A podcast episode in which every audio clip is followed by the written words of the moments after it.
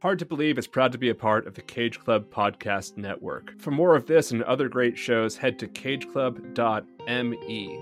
If you want to get in touch with me, you can send me an email at john at cageclub.me, or you can find me on Twitter at probablyrealjb. That's P R O B A B L Y R E A L J B. The show is written, produced, and edited by me. We are skipping the intro today and just heading straight into the episode. So, welcome to Hard to Believe. I am John Brooks, and I am joined by a couple of Cage Club stalwarts. Uh, we have on my right my my co-host's co-host Joe Two from Too Fast Too Forever, the other podcast that Thank Joey. Lewandowski does, the one that I'm not in. Hello, Joe. How are you? Good. How's it going? It's going okay. Uh, I think I got a little bit of a sinus infection or something. I don't really know. It's that time of year. Yeah. Um, I have something that isn't COVID, so yeah, That's good. Yeah, Yep. Right. yeah. I don't mind the things that aren't COVID. Uh, I prefer not to have that again. On my left is Brian Rodriguez from High School Slumber Party. How are you, Brian? I'm good, uh, Joe. Really quickly, if this was like some sort of inter- intervention, would you laugh a little bit? Oh yeah. Yeah. Because I will be like, I'm not stopping drinking. So I'll be like, good luck, guys. Like, get in line. other people in your life emerge from the green room, and it's just like, Joe, we care about you. Yeah. Just let me Yeah. read my letter. Just let me read my letter. we provided the drinks in the green room, and that's your last. That's your last hurrah. They don't let you do your last drugs. They never do. It's like That's part the of the rules part. for intervention. Yeah. I guess. I guess so. Uh, why are we here today? Well, here's a couple things. There's some entertainment news that happened this weekend that made me think it's time to sort of talk about this story. Um, about a year and a half ago, I did a palate cleanser episode with Joey and Teddy Smith about the time that Nicolas Cage went looking for the Holy Grail. Uh, I also didn't do an intro for that one because it's just sort of a fun palate cleansing episode, as I said. And I had you guys on last year to talk about um, two Gabriel Byrne movies. Yes. yeah. Um, So I thought, in the spirit of talking about movies and weird shit uh, and quasi religious themes, it'd be fun to have you on to tell you about the time or tell you the story of the greatest movie that will now never exist, um, thanks to news from this week. I assume that both of you are familiar with the 2000 Best Picture winner, Gladiator. Yes, yes, of course. A hero will fans of that rise. I believe A, is one a of the hero taglines. will will rise. Uh, Brian, are you a fan of Gladiator? Am I a fan? I mean, Yeah. I, I liked it when I saw it. I haven't seen it in at least a decade. I Okay. agree. Yeah, it was big in my high school crowd, though. Like, I remember I, I went to an all boys school, so like Gladiator up there. It's like Braveheart, Gladiator. You know what I mean? Like that's what we're, they were juiced on, and you know, being fourteen or whatever.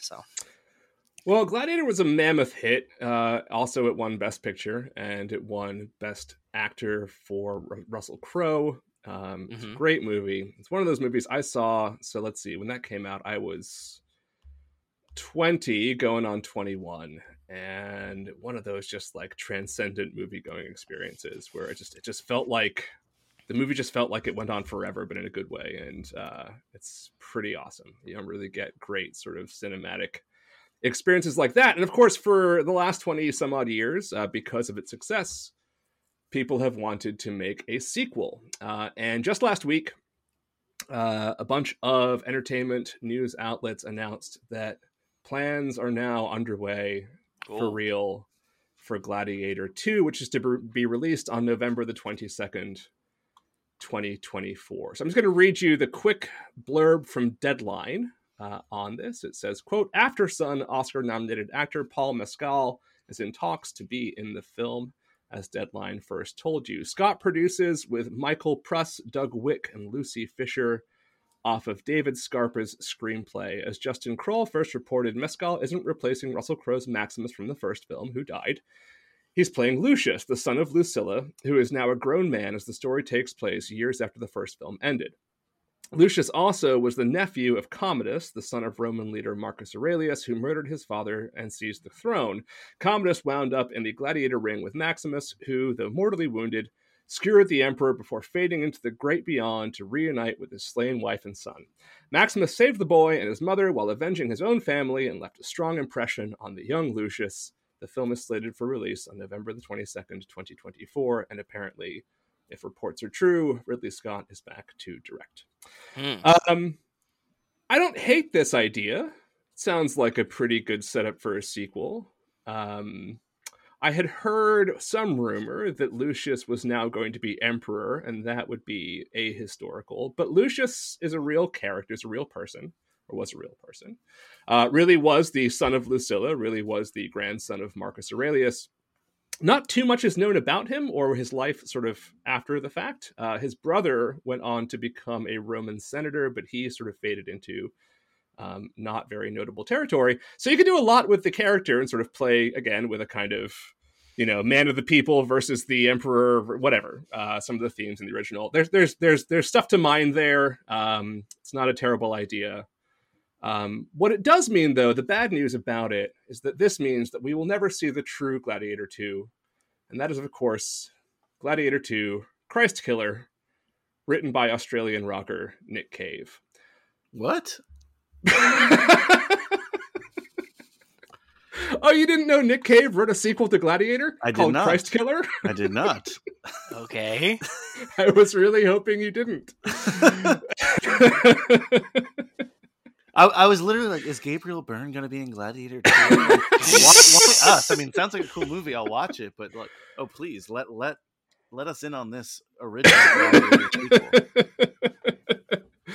so here's the deal with Christ Killer Gladiator 2, written by Australian rock star Nick Cave. You guys know who Nick Cave is, yes? I am familiar. Yes. I just looked him up. Yeah. You just looked him up. Okay. Yes. Are you familiar with his music and his general vibe, Joe, or did you just No. find out about him and looking him up just now? Just just found out about him and I was I was wondering where he's from. So please please enlighten me. Brian, what do you know about Nick Cave? What's your general? Just just the general vibe. A couple songs here or there. I can't name Yeah. them now, but I, I'm familiar with the personality and such. Uh, again, from what I've heard, I'm not like a super fan. uh, What's by, his personality? by any like? means. I don't know. I remember like when I was really getting to music when I was young, like reading stuff about him and like the alternative press, if you will. You Oh. know, Mhm. I don't think Nick Cave is pretty has ever gotten mainstream success here, but certainly in Yeah. like those alternative waves for sure. If you combined Joe, like imagine if Trent Reznor and Robert Okay. Smith had a place where they met in the middle. Um, that's basically where you would find Nick Cave, like Okay. somewhere between the like goth industrial and sort of goth emo, like poppy side of it. Another way to think of it is like if if if Neil Gaiman were a rock star, uh, he he'd be, he'd be Nick Cave. Um, Okay. that's that's kind of the vibe. Uh, anyway, he's a good friend of Russell Crowe's, and, Oh, and okay. the, the the the life of Christ Killer began in 2006 when Russell Crowe asked his friend and fellow Aussie to take a stab at writing a sequel that would somehow involve Maximus, who inconveniently died at the end of Gladiator. So this has always been one of the issues with Gladiator, um, Yeah. and doing a sequel to it so so much of what Gladiator is is Russell Crowe, and his character dies at the end. Uh, spoiler alert: movie's twenty three years old. You should see it by now, but um, dies at the end of Gladiator. And you know, Gladiator's great, and it's it's it's great because it's a sword and sandals epic, and there's a lot of really great uh, arena battles, and it's just it's it's that big, epic, handsome production and all that sort of thing. But one of the things that makes it great is this fantastic performance from Russell Crowe, and like a sequel is sort of like seems a little bit pointless for the most part if you don't have Crowe in there, because otherwise just make another Different movie, and yeah. Sandals movie. Who cares? And that kind of sounds like what the new planned sequel basically is, which is again why it's kind of fine with me. Um, but as strange it might sound to pick Nick Cave as the guy to write it, he was actually not a stranger to film. In 1988, he wrote the film Ghosts of the Civil Dead, and he was also the writer behind 2005's critically praised The Proposition, starring Guy Pearce and Ray Winstone. Uh, he's also written. he also wrote the score to that film alongside Warren Ellis, and the two would go on to score films like The Assassination of Jesse James by the coward Robert Ford, The Road, and Hell or High Water, among others. So he actually has some some cinematic experience. He's written a couple films. He's written a bunch of scores. He's acted here and there. Um, so it's not as crazy as it sounds. Where things get crazy is when you find out what the proposition for Gladiator 2 by Nick Cave is all about. So let's just first let's catch up with where we left off with Gladiator 1. Uh, Gladiator 1 features a bunch of um, quasi supernatural elements, right? So you've got the the idea of the gods existing. There's these visions that Maximus has of Elysium and of reuniting with his family and that sort of thing. And there's this sort of illusion at the end of the movie, if you guys remember, where he's sort of like walking through the field, like touching the grain, um, and he's and he's reunited with his family in in Elysium. Uh, Elysium is, of course, the the the heaven um, of of the Roman world. Uh, the concept of Elysium actually is one of it's really interesting. It's it's one of the first not shitty afterlives uh, of Oh. of ancient Western society. Uh, it began as a as a Greek idea, and it was the place where only the truly truly greatest people went. Um, everybody else just had to sort of like hang out in the dark forever as part of their afterlife, right? Um, yeah, most afterlives in general were considered to be for most people just kind of like shitty. Um, but as kind of Roman religion evolved, the idea of being able to achieve Elysium, to like get yourself into the good afterlife, became more and more um, normalized, right? And then, of course, you see that with like Christianity as being one of its sort of bases is like you can get into the good afterlife if you do the right thing. Um, but Elysium is really popular with the uh, the cult of Mithraism, that sort of thing, which was also popular among Roman military. And so, like in the scene, the famous scene where, where Maximus is like, "And if you find yourself alone, right, with the sun on your face, you are in Elysium and you're already Ugh. dead." Um, that whole, yeah, it's great, great scene. So uh, he's dead at the end of Gladiator One, and now we have a sequel. Okay. So, according to Cave himself, on a 2013 episode of the WTF podcast with Mark Maron, the plot of Gladiator 2 went like this, and I'm quoting directly from Nick Cave here. Maximus goes down to purgatory and is sent down by the gods who are dying in heaven because there's this one god, there's this Christ character down on earth who is gaining popularity, and so the many gods are dying, so they send the gladiator back to earth to kill Christ and his followers. In the end, you find out that Christ was his son, and he has to kill his son, and he was tricked by the gods. Maximus becomes the eternal warrior, and it ends with this 20 minute war scene, which follows all the wars in history, right up to Vietnam and all that sort of stuff, and it was wild. yeah, sounds like it. Did he did he close with and it was wild or did he Yes. add and it was wild? That's- Okay. That's He what closed- Nick Cave Oh my said god. about his own script. yeah, it was sick. That ending wa- I wrote was like real sick, but like God. Well, I mean, it, it's I don't know. I'm getting like Mad Max vibes in a sense, like Mm. the first Mad Max film, like like you know, uh, pre Road Warrior was s s- still surreal but sort of grounded, and then obviously Yeah. we get more of the world post apocalypse. This, if they made this movie, this would have taken the Gladiator franchise, and then it would have become a franchise, sort of in this like again, uh, time warrior battle sort Yeah. of thing, you know, Yeah. and again. Uh, do I think it tarnishes the original Gladiator? Yeah, I'd say so. do I kind of want to see where it goes? A little bit. Yes. I do. yes. Yes. Um, would you like to hear a more sort of sober third party analysis of the script? Yes. Um, to get more details into what actually happens, aside Who, from. who's it from? Is it did Russell Crowe read it? I will get to what Russell Crowe thought. In Okay, okay. Sorry, sorry, Okay. sorry.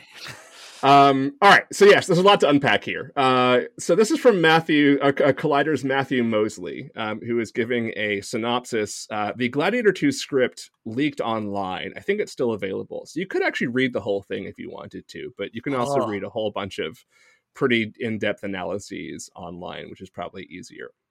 Uh, here's what uh, Mosley has to say about how it all pans out. Okay. Picking up shortly after Gladiator, Maximus awakes in Elysium, the Roman afterlife, whose idyllic landscapes formed his final uh, waking thoughts before his tragic death. Only this is not the paradise he imagined, but rather a hellish environment populated by thieves and heavy rain and the souls too corrupted to ascend to the heavens.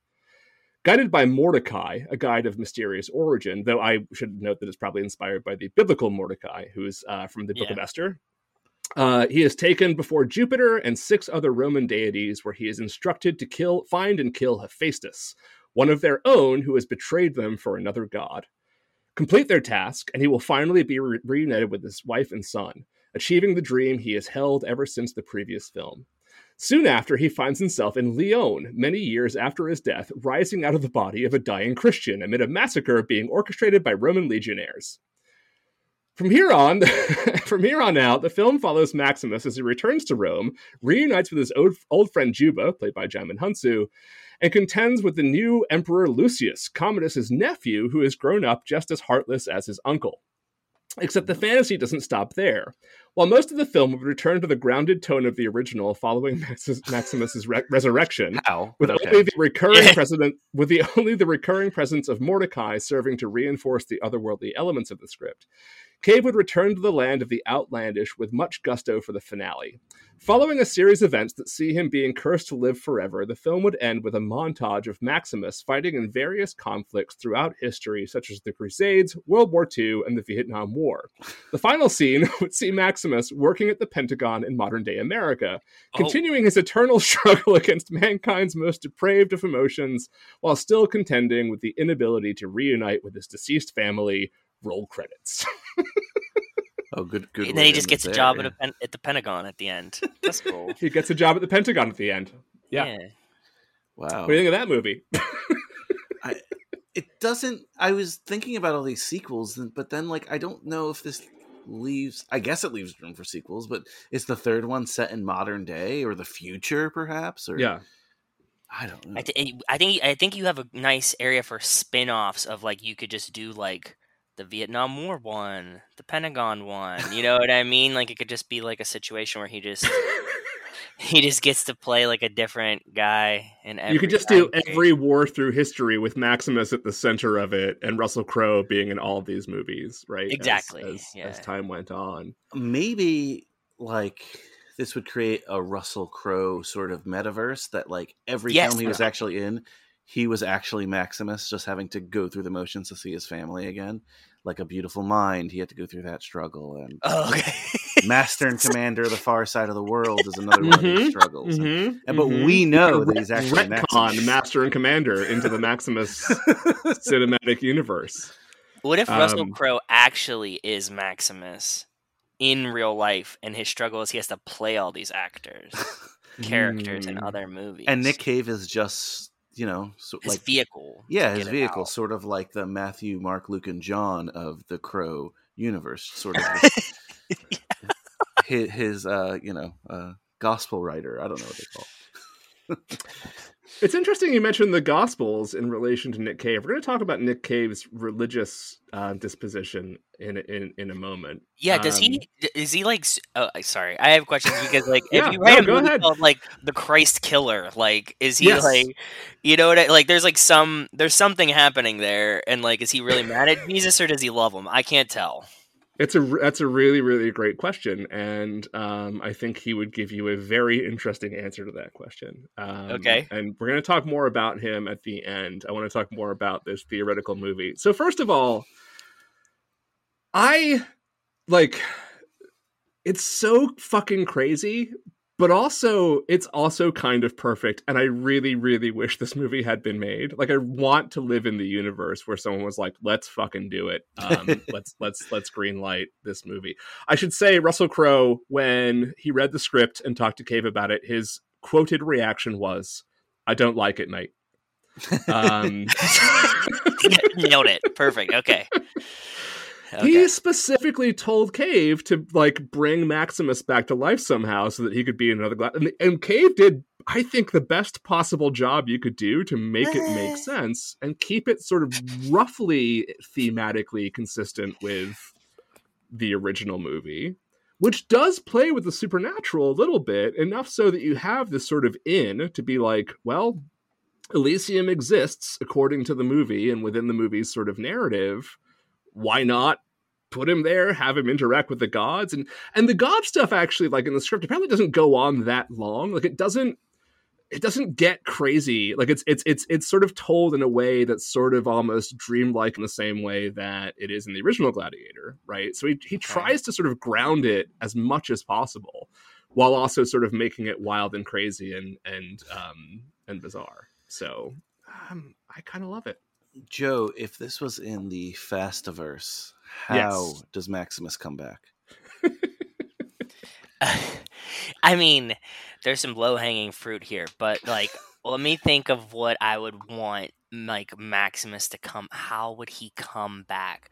I think that it would be like a time jump where like he goes to the future but then goes back to the past to save himself and then both of them like intertangle and like that's how Fast and Furious would handle this. I think. I could see that. That'd- that'd Yeah, like cool. like a future, uh, like the war future Maximus comes back in a time machine that he found in the Pentagon to save Nice. previous Maximus, uh, but then has to go back and then catch up with himself later. Ooh, the layers, the layers. I love it. It got me thinking about the sequels that so like you know quote unquote jump the shark or or sequels that are so like divorced from the the the grounded reality of the original or just completely reinvent what the original did. Um, and one of the reasons, Joe, that I thought like you'd be interested in this is because that's sort of what the what the fast movies do, right? Oh yeah, like yeah, they've done it. uh, Like there's there has been rumors that Gal Gadot is back for the tenth one, although she was not seen in the trailer, and that will be like the third resurrection that they've had in the franchise. Sure. Yeah. Of like Um, people and it- that were like clearly dead, missed a movie, and then just come back like nothing happened. Can you think of other ones though that are like where, where the sequel is is just like the one that strikes me is like Highlander two, right? Where where it turns out they're aliens or whatever, right? And like Hmm. completely kind of rewrites the rules of the original. But like Highlander one is itself a supernatural themed fantasy. Huh. It's hard to think of like who who else did something like this. Yeah, I'm trying to think. Usually it's around the third one, not the second one, like when you were saying Right. this too, right? Like it's usually not like it's like grounded, grounded, okay, what do we do next? And it's like, okay, fuck it, time travel. But like yeah, so uh, hmm. I don't know. I mean, Definitely Fast and the Furious, but that's yeah. hmm. horror movies can do it, and like they pivot back sometimes too. But like, I feel like horror is a whole other conversation. Like, Yeah, yeah. um, I I don't know. I mean the Rambo movies, right? get increasingly Yes. absurd. Oh, that- Right? actually, that's a great example because the first one, like, seen on its own, that's like, oh man, like PTSD. Like, I, I get that, and then suddenly he's an action hero of tremendous proportions, almost invincible at certain points. Um, Die Hard eventually moves into that direction. It's still kind of you know John Mm, McClane, but mhm. he's jumping over stuff in later Mhm. films and stuff. I mean, you know, it's not just oh, let me jump over this little pole here. It's like let me jump between buildings. Yeah. Uh, so yeah, uh, there's ano- there was another one I was thinking of that's sort of like that too. Uh, it- I mean, it generally is action film, or even you know, back to Stallone films, right? Like the first Rocky is an Academy Award winning movie, and Yeah. Rocky Two sort of does the same things as Rocky One, and that's why it's not as heralded, I suppose. And I love Rocky Three, but again, eventually, R- Rocky goes from this dummy everyman to true like somewhat of an invincible world champion. He does have adversary adversity but he wins again again.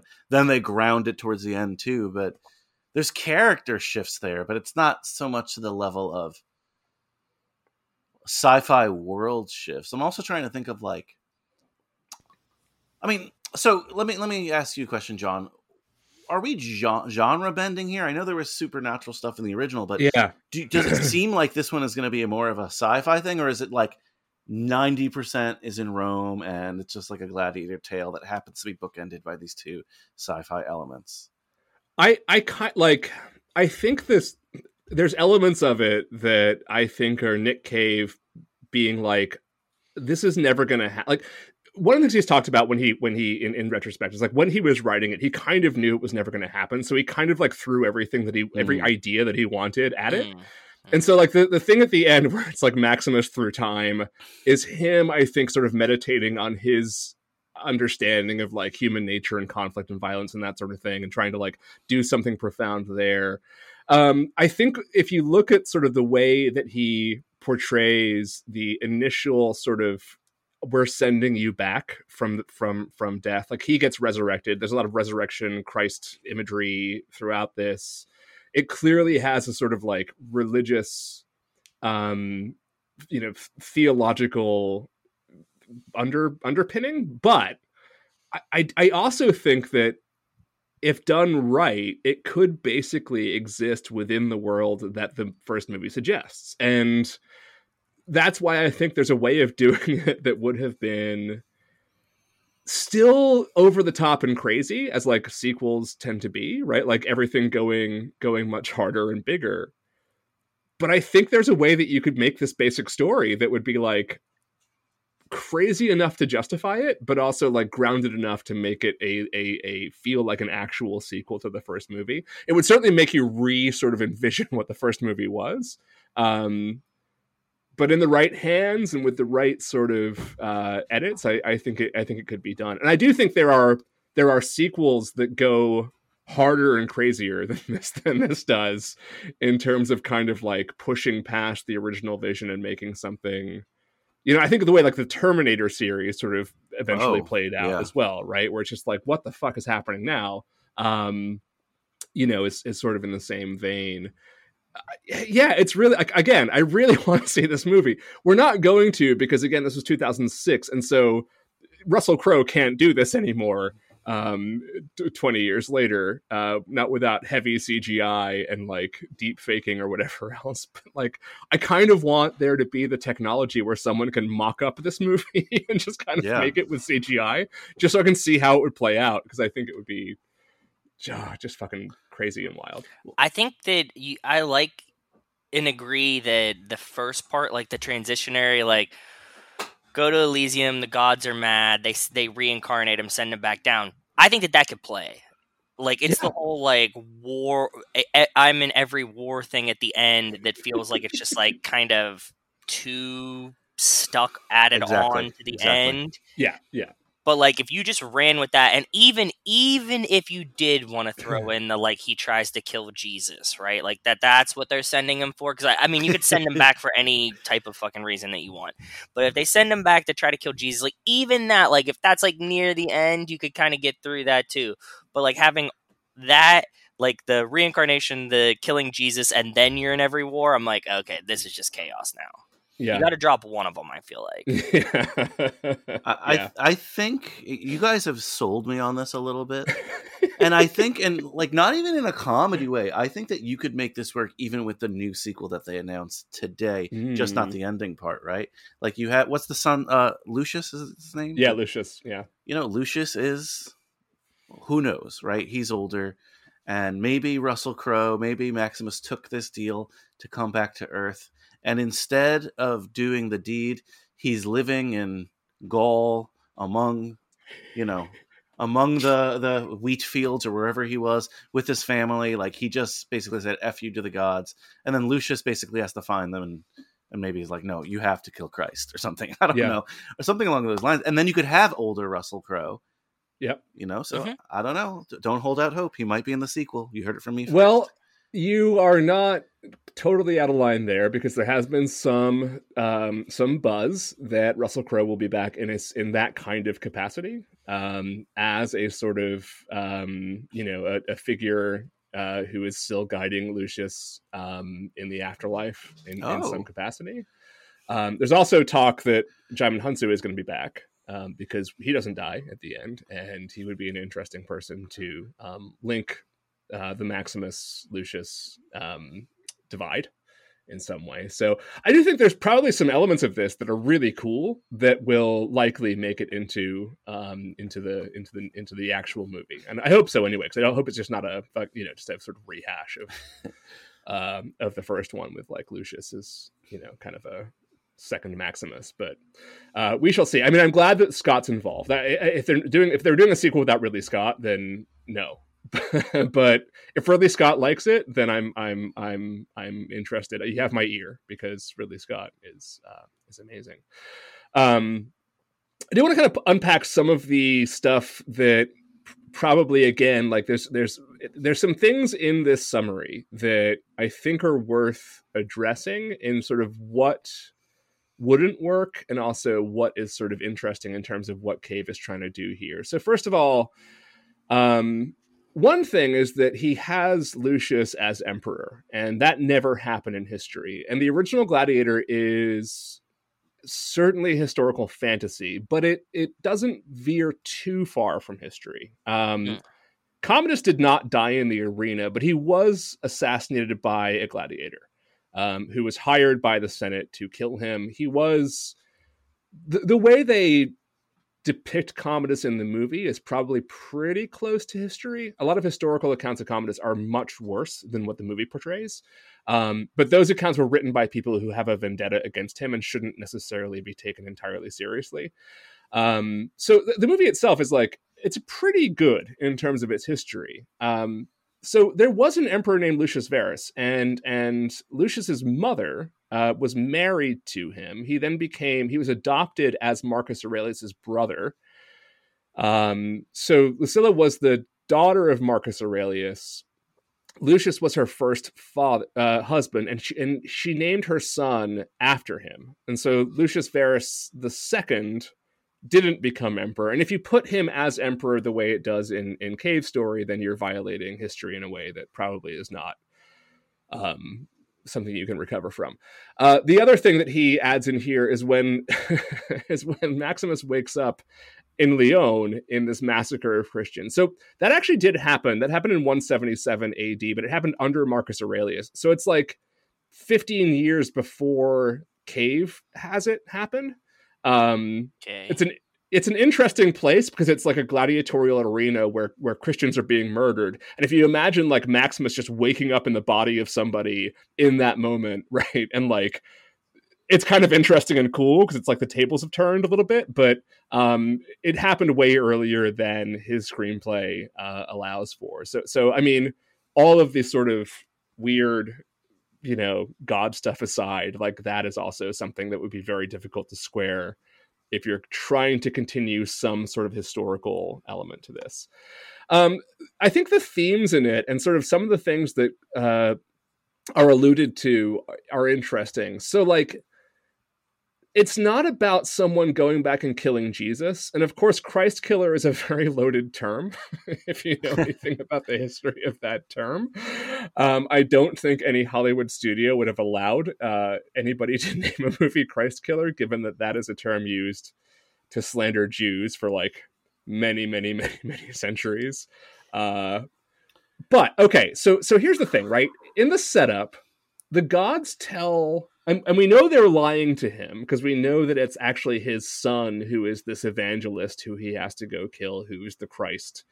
But he also tell they, they tell him that it's Hephaestus who is who is the person who has betrayed them. All right, so do you guys know who Hephaestus is in the Greek pantheon? No. So first of all, the Romans would have referred to him as Vulcan. Like the, the god Vulcan is the equivalent of Hephaestus. It's where we get the word volcano from, right? So volcanoes are, are the are the uh, the forge of of Vulcan, um, vulcanizing, right? Exactly, okay. yeah. Hephaestus. So Hephaestus is the is the inventor god. He's the smith, um, and according to Homer, his story is that he was born in a sort of virgin birth to Hera, um, and Very for decent. different yeah, for for different reasons, he was cast out of Mount Olympus. Um, the most common explanation is because he was ugly um, and sort of an eyesore. Good to know. and so, like all ugly people, he becomes a genius. Uh, no, I'm just kidding. But but no, there's this idea that he because he sort of is uh, cast aside and, and forced to sort of spend time by himself, he learns how to be this like great inventor, and he creates all of the technology that the that the Romans and Greeks would would use, and um, he's connected directly to Prometheus um, because it's the fire of Hephaestus that Prometheus steals in, in a lot of the tellings of that story. So there's like a lot of like close Jesus-y messianic elements to Hephaestus, which makes him and like the the the, the fact that he's like the the the son of a virgin of you know a, virgin mm-hmm. birth or whatever, yep. and also like the technically the son of Zeus and so the son of God and etc. Right, um, and then it turns out that it's like not Hephaestus but the son of Maximus who is who is the person he's sent out to kill, and that the son of Maximus is like a a Christian evangelist and that maybe he's also Christ and that maybe it's it's so like it's really weird to like because because Cave is kind of he's kind of creating a kind of like religious universality here, right? He's sort of saying that like this one religious story is like the story of all religious stories and it's sort of like blending it into one thing and this jives with how sort of cave talks about his own religious experience um it's pretty high-minded and also i should point out the kind of shit that Ridley Scott fucking loves, right? Like this is this is Ridley Scott's like jam. This idea of like all these different stories and religious themes that get woven into his own work, right? If you think about like the religious, you know, iconography of like Alien and like Kingdom of Heaven, and then even like Prometheus, right, is an obvious one as well. Like he mm-hmm. loves that shit. So this yeah. kind of seems like it was written by Cave in a certain way with like Ridley Scott in mind um, because he you know is is they're both interested in that sort of thing. And it, and it feels like a real ridley scott sort of a movie where if the original gladiator didn't exist this would make perfect sense for ridley scott. You know what i mean? Yeah absolutely. Like it's it's more ridley scott than gladiator mm-hmm. in a weird way. Um there's another really cool theme in here that i i think is interesting. Um do you guys are you guys uh, into neil gaiman I mentioned him earlier. No, I am familiar. I mean, into... have you ever read or seen American Gods? I've heard of, not okay. seen or read. Game. Okay. So the book American Gods and the TV series American Gods, um, both of which are great, uh, they, they explore a, a, similar idea that Cave is exploring here, which is the idea that seemed to have been present in the ancient world that gods. So if you've seen like Thor, right? Um, gods are immortal but can be killed. Right? So like Thor lives forever, but you can kill him. Odin lives forever, but you can kill him.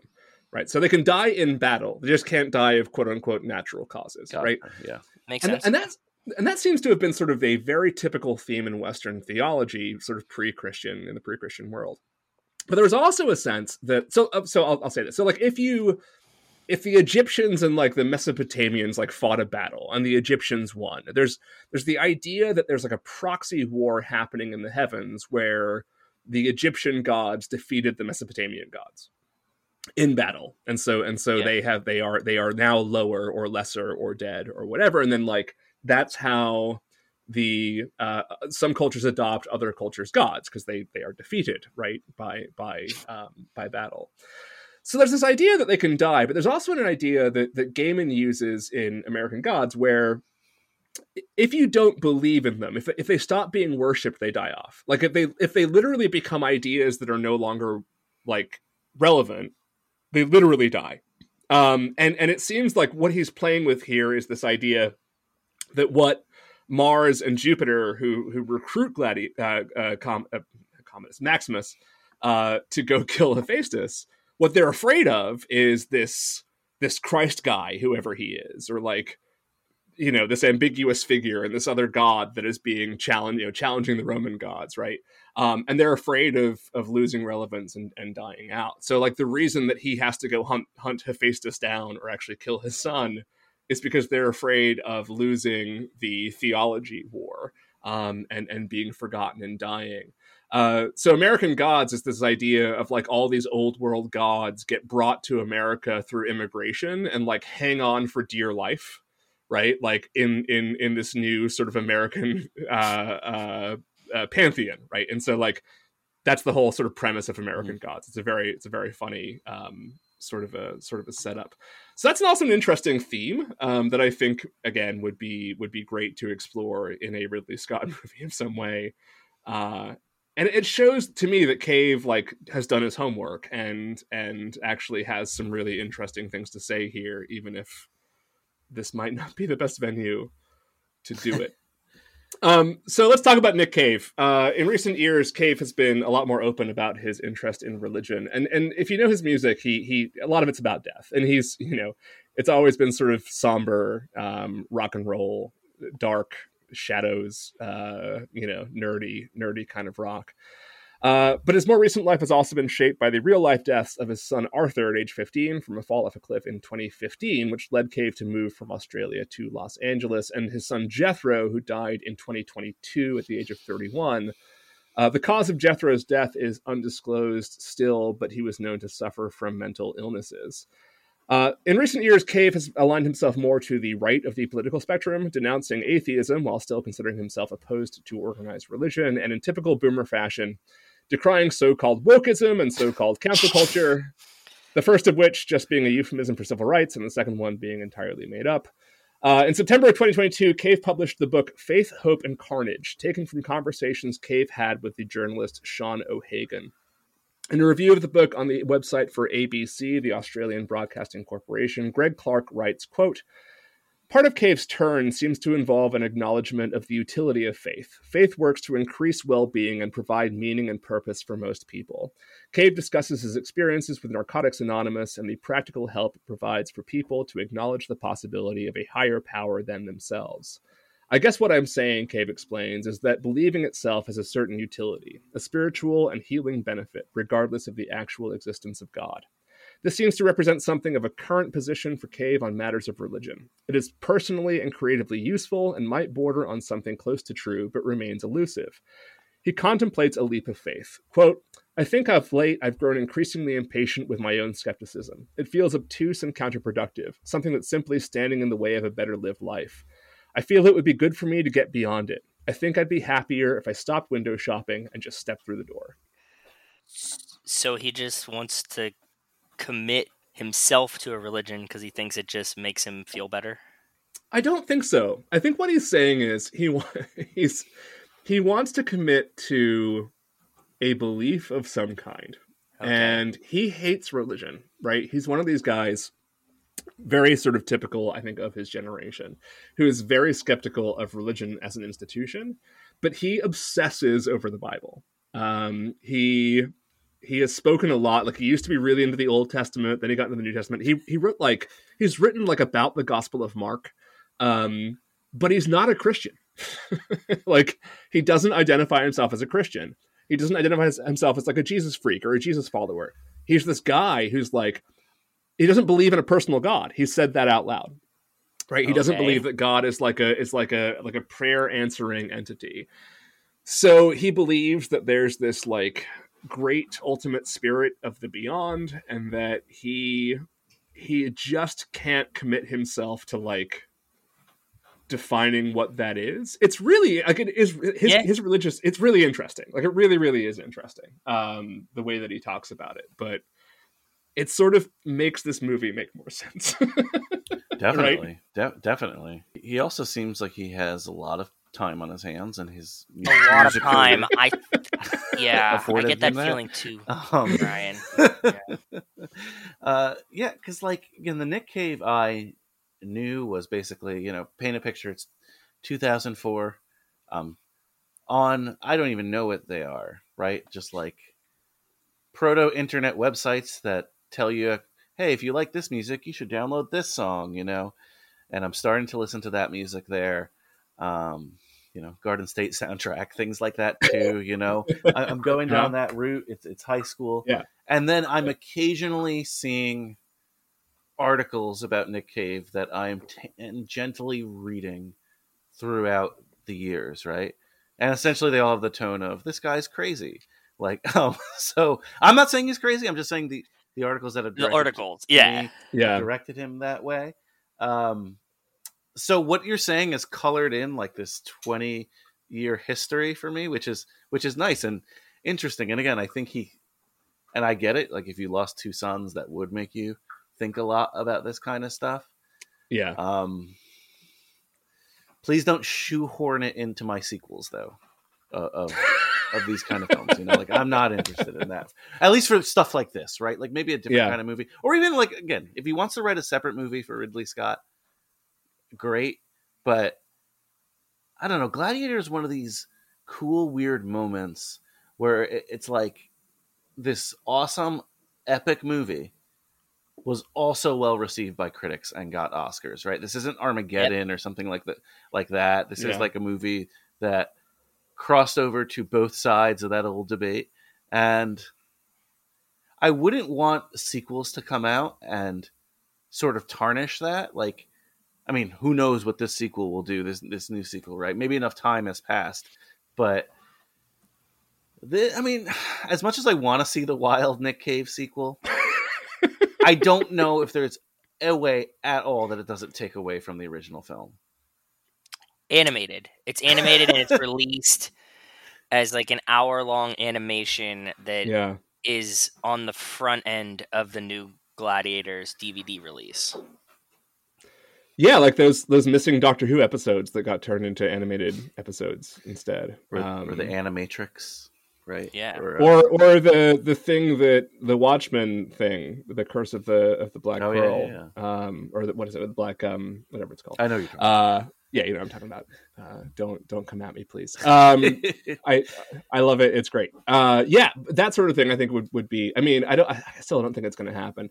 I, I think what's interesting is like he wrote this before his sons died, and and it still is sort of like this meditation on like a, you know a parent's obsession with death, and like he kills his own son accidentally, even though his son he thought it was. It's, like it's really it's interesting that that's sort of always been something that's been on on his mind and um you know i think his his obsession with death has been part of his artistic legacy um he's not crazy by any means like he's a very i disagree with him on a lot of things obviously but like he's a very thoughtful um he's not a superficial person like when he talks about not being a christian uh but still really liking the bible and jesus most people who talk that way are idiots um, and incredibly superficial about it. But like he has really done his homework, and, and I, I do think it, to me, I think when he set out to write this, basically what his his kind of um, philosophy was was like, look, if you're gonna make a like you're making you want a sequel because because Russell Crowe's really big. This movie was huge. It was a one off thing.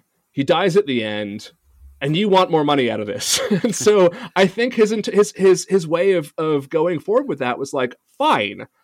If that's like if that's what you want, here's what it's got to be, right? Like here's the only fucking option, and here's how you make it interesting and relevant, and and you do something that is artistically, you know, ha- has merit to it. And I think I think this is it. Like I think that's that's I think like now if you're gonna do something that's just like another Ridley Scott sword and sandals epic that's loosely tied to Gladiator, yes, the movie that they're going to make is the movie you should make, right? But if you want the Russell Crowe sequel that the studios wanted, this is your fucking movie. And I think a part part of it was him basically being like, "Do you know how absurd this is? Like, not just my Hmm. script, but your idea for making a sequel to this movie.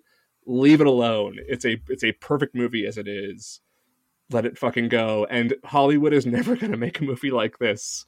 Ever, ever, ever, ever, ever, unless I'm in charge of it. In which case, they would make a lot of movies like this because, like, I think it's fucking rad. I w- yeah, I would love to see it too. I just because I like how chaos turns out like this. Like, just and Yeah. give him give him full money and vision too. Just like let him do it. Like, I want lots of CGI for all the different wars. Like, I like costumes, Yep. practical effects, fucking the whole thing.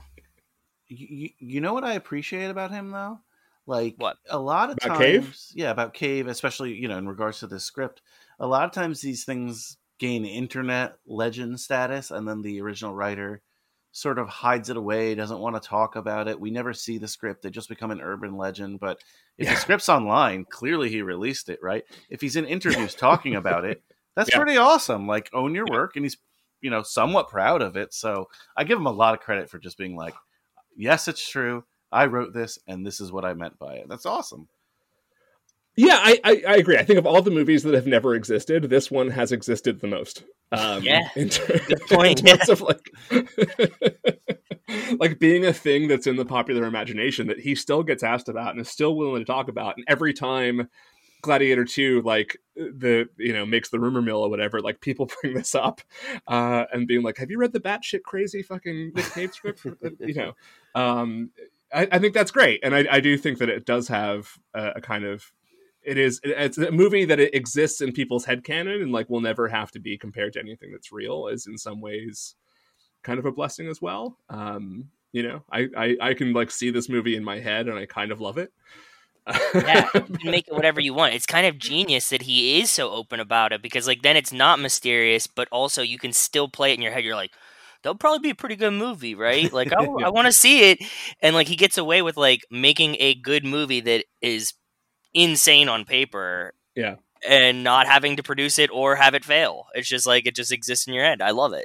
Has Has anyone done like a uh, table reading of this? Like you know those like celebrity table reading stuff? 'Cause Mm, I- that sounds fun. it does sound fun um i don't think so but uh a good idea. It would be great i i do i would love to see it like have some kind of a, a real life somehow right? Whether it's that or like an animated version of it or what, whatever but um who who who knows?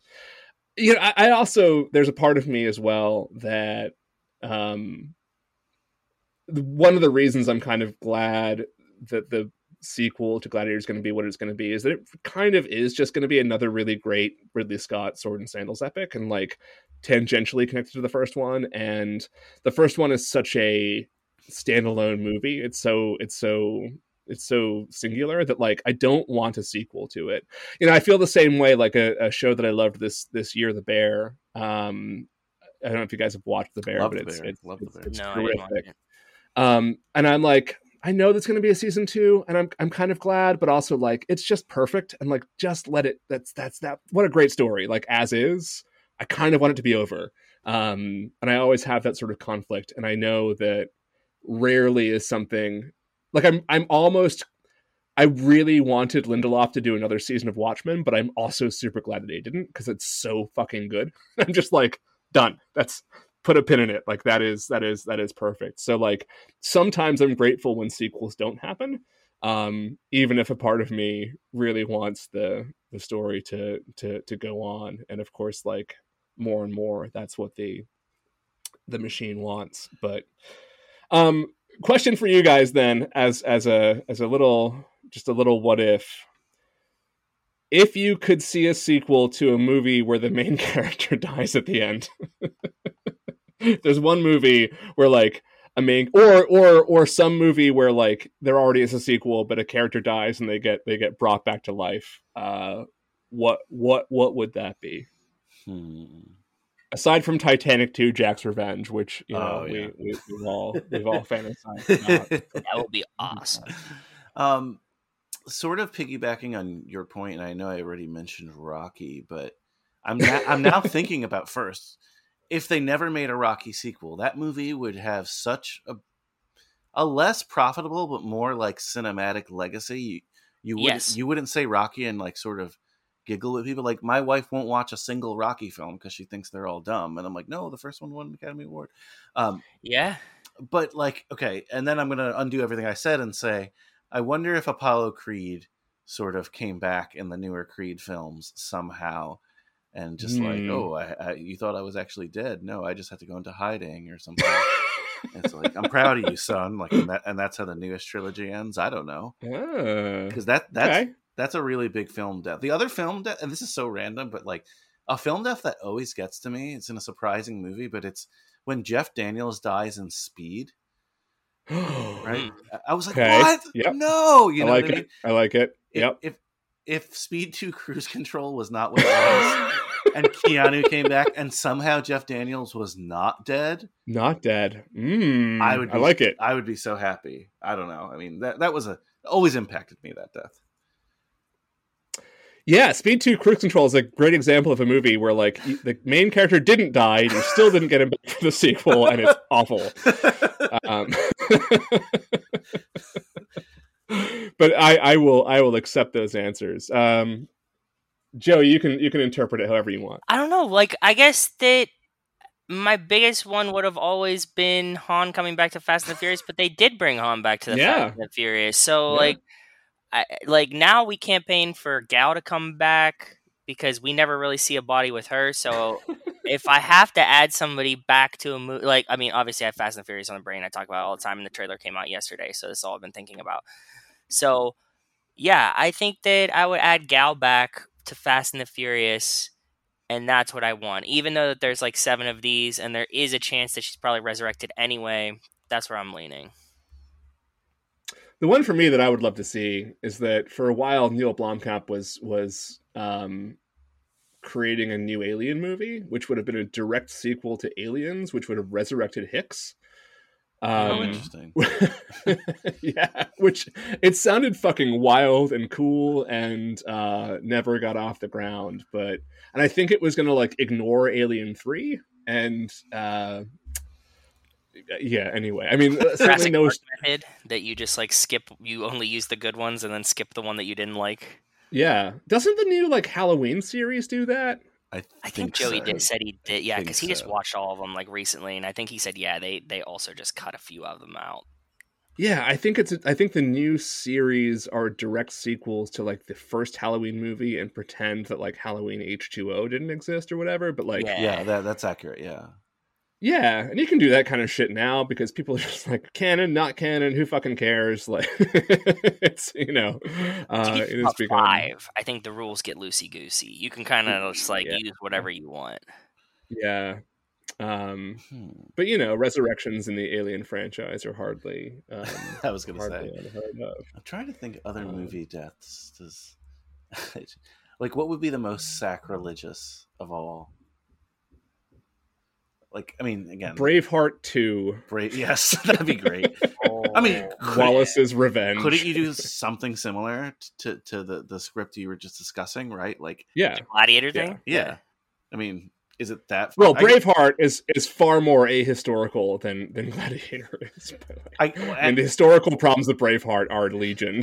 it's too different, too, like enough to fill an entire podcast well, yeah, episode. M- but, Mel uh, Gibson is famous for that, isn't he? but Mel Gibson does love a resurrection, and there is a a The Passion of the Christ two currently in development. Oh yeah, I just read that. Fuck! I was just gonna say this. Yeah, yeah. That. wa- Oh man. And quite literally, a resurrection, right? Like, Yeah. I'm assuming that's what it's about.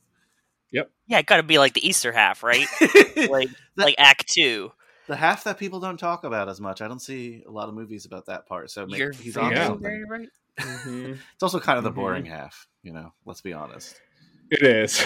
Jesus comes back and talks to his friends for forty days, and, and then Then goes, leaves again. and then leaves Yeah. again. Yeah, Yep. like I don't know where the drama is there. and nobody gets vicious, viciously tortured, so there's not much for Mel Gibson to to really latch True. onto there because we know how much he loves, uh, you know, seeing people viciously torn to shreds um, in his movies as his little martyrdom complex. But anyway, uh, well, this was fun. Thank you. I learned a ton today. I didn't know anything that was about to happen. John invited us with silence, so I I didn't know what was going to happen, and uh, I learned about a really fun time gladiator movie that was just half cocked. you are the master of the rabbit hole, right? Like you you create the rabbit holes, and then we, we can go in after we log off and and explore even There, further, which yes. I know I will. Yeah, I need to go read this script. This script, man. I actually want to do a re. I want to do a reading, John. If you ever need Brian and I to play auxiliary characters in a voice reading of the script, I volunteer both of us. Let's, we can do a we can do a Cage Club um, group reading of Gladiator Two that we can just put out as a podcast. That would be I'm think in. so. I'm in. I'd try. I'd practice. I would. I would actually read it and take voice cue notes on the paper. That's how dedicated I would be. I promise. All right. Uh, g- go ahead and tell people about your podcast and stuff before we go. Joe. Oh, my name's Joe too. I usually am found on Too Fast Too I you Forever. were to start rapping. No. on Too Fast, Too Forever on the Cage Club Podcast Network, where we talk about Fast and Furious films and all kinds of other films. And uh, these guys have obviously been on our show. Uh, new Fast and Furious trailer just came out. Go listen to the new trailer episode, the trailer reaction episode. That'll be fun. And the new movie comes out in May. So hopefully you guys join us to go see it together. Awesome. Cool. Awesome. And and I am the host of High School Slumber Party. We talk teen films. We're doing a very, very long deep dive into all the teen films of 2020. A little preview for you guys there. Also, my other show, which I host with Mike Manzi, Uncle Francis's Wine Cellar, where we talk the films of Francis Ford Coppola, all the cuts, all the fun there. And uh, Joe and I have a secret project that we're working on that that's not real, but it's it's one of our many real. Is it projects. Gladiator Two? Christ Killer? No, no, I, Close, I- to be honest. I honest. pitched it. I pitched it to Joe the other day, Cool. and it, it is Coastal Grand Bros, where we're going to talk some Coastal Grandma movies together, and maybe you know make cocktails and drink wine. So uh, if that's It's, it's be a lot of lemonade, like a lot of juice based cocktails. yeah, absolutely, like, right? absolutely. So, S- like swirly straws, pitcher and carafe. Like that's what needs to happen. in in our Coastal Grand Bro attire, one day, one day. But uh, until Like that show like comes out, Yeah. uh, check, and you can check me out all the time on Too Fast, Too Forever, especially the Patreon episodes. I do those a lot. so. The after dark episodes. man. After Dark, yes. Uh, Too Fast, Too Forever Nights. Yeah. Um, oh. Yeah. Well, we'll have to do a sequel to this episode. Speaking of sequels, when the movie actually comes out, and see Yeah. what we thought about Glad- the real Gladiator Two when it comes out, and see if there's any of those elements of Nick Cave. oh, oh, wait, quick! I thought of you the other day, John, because Oh, yeah. uh, my wife and I were randomly watching that show Vikings. Well, she was watching the new, Yeah. the I newer one. Yeah. Valhalla, then- sure. Yeah. Uh, yeah, and then she watched the whole thing, and I'm like, you know, this is like a sequel show to another show. She's like, what? So we started to watch Vikings, What? Vikings, and Gabriel Byrne is in the first season. So, He sure is. Ah, Mm-hmm. so sorry, just had to interject that. It's perfect. Wait, so your wife was watching Valhalla and didn't realize that there was a like s- six seasons of another show? No, because like sequel if to? you look, they're all on different streaming services, uh, and I think Yeah, uh, whatever. Valhalla was Yeah. on, like she's like, oh, this seems interesting. Binged it all. Didn't like I, and I think everyone here because we're podcasters, like, or especially me, and I know you, John, uh, maybe you, Joe. I'm not sure, but are on the phone researching while watching things, or like, oh, that looks interesting, you know. yeah, My yeah, wife yeah, does not do that. She just sits down and watches. So, yeah, blew her Just mind. clicks go. Yeah, It's like the Netflix title card that got her. Yeah, exactly. So then again, we Wow. started watching Vikings, and that's been an epic journey. So it's been pretty cool. Vikings began on History Channel. Uh, then its final, I think, two seasons were on Amazon, and then the sequel series Valhalla is on Netflix. So yeah, it's it's it's How it's been sometimes. Yeah. it's been all over the place. But I'm, I'm a big fan of Vikings. I've I've seen I've seen the whole thing, and um, yeah, it's great. So glad you're getting into it. It's one of those shows that like a lot of people for some reason just like overlooked and missed. So um, it's rad. But yes, Gabriel Byrne is in the first season, but spoiler alert, not the second. season. So won't tell you why, but yeah, you know, it's Vikings. So exactly. they are known they are known for for certain things uh anyhow uh this was fun uh, we'll get back to like serious things next week i guess probably but needed a break um so Thanks for inviting us on, bud. Yeah, anytime, anytime. crazy weird movie uh good to have you guys uh be well and we will see you next time